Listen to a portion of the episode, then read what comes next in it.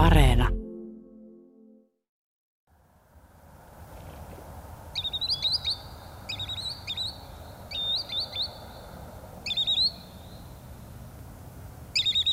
Ihmisen almanakassa elokuu lasketaan kesäkuukaudeksi, mutta linnuille se on jo syysmuuton aikaa.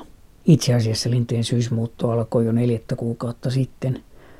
Haahkan, telkän, isokoskelon koiraat lähtivät jo ensimmäiset toukokuun puolivälin paikkeilla ja eipä niitä kesäkuun alkupuolen jälkeen Suomessa juuri näekään.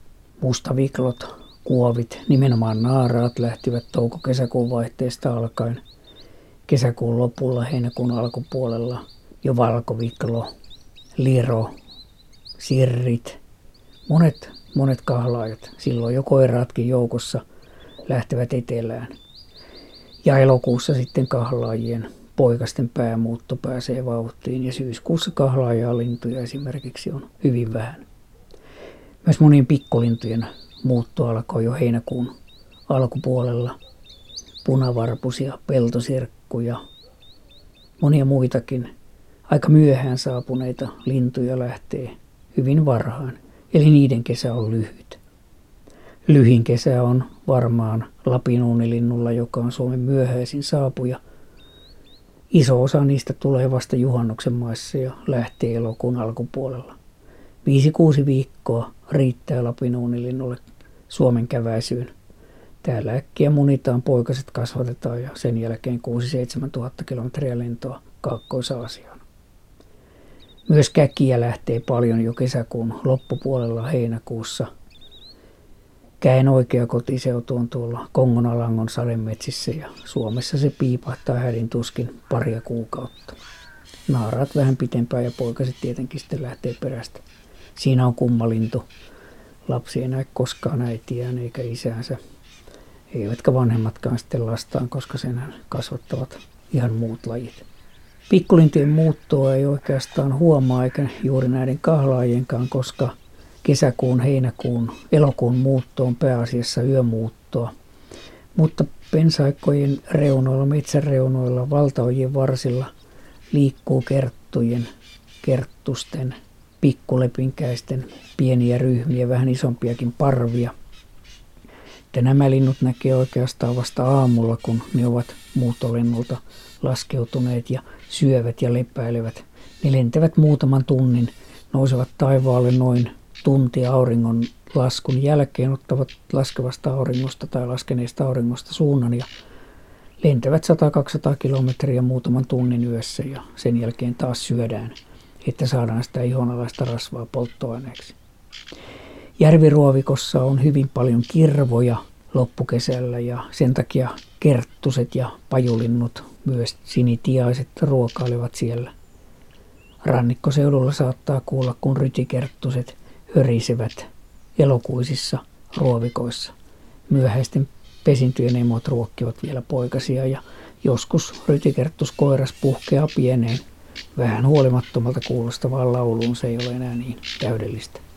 Samoin pajulintujen ja tiltalttien tämmöistä puolilaulua, nuorten koiraiden laulun tapailua ja lauluharjoittelua kuulee elosyyskuussa, varsinkin aurinkoisina aamuina.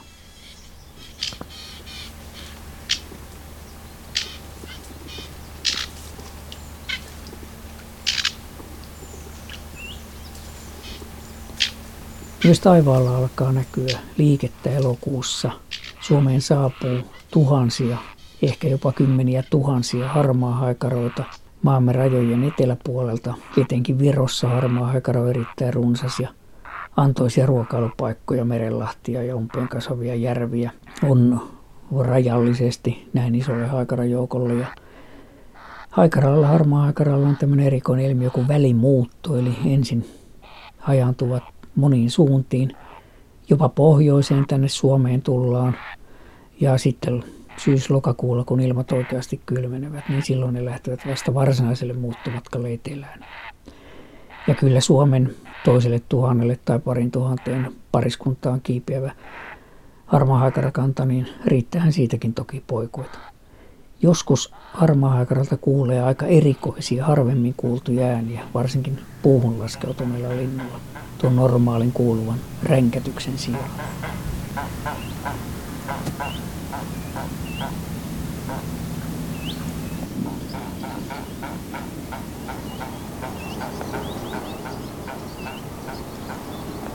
Elokuussa taivaalta kuuluu myös mehiläishaukan viheltelyä. Mehiläishaukat saapuivat Suomeen vasta toukokuun jälkipuolella, pesivät hyvin nopeasti, nehän ovat hyönteissyöjiä. Poikanen tai kaksi poikasta maksimissaan varttuu siivilleen vasta elokuun puolivälin paikkeilla ja heti sen jälkeen elokuun lopulla viimeistään syyskuun alussa vanhat aikuiset mehiläishaukat lähtevät tuonne Afrikkaan lämpimämmille maille missä hyönteisiä ja muita selkärannattomia löytyy enemmän ja poikasetkin hyvin pian syyskuun alkupuolella. Nyt elokuun loppu on hyvää aikaa seurailla, kuinka lintumuutto vilkastuu, säät kun viilenevät. Ja sitten kun päästään syyskuulle, niin sitten vasta tämä näkyvä muutto, melkein neljä kuukautta syysmuuton alun jälkeen, niin silloin vasta alkaa näkyä kurkiparvia, joutsenet alkavat kerääntyä isompiin laumoihin – syyskuun lopulla tulee hanhia jo arktisilta alueilta. Silloin kun ihmiset luulevat, että lintumuutto alkaa elokuun lopulla syyskuun alussa, niin oikeasti se on ollut käynnissä jo melkein neljä kuukautta.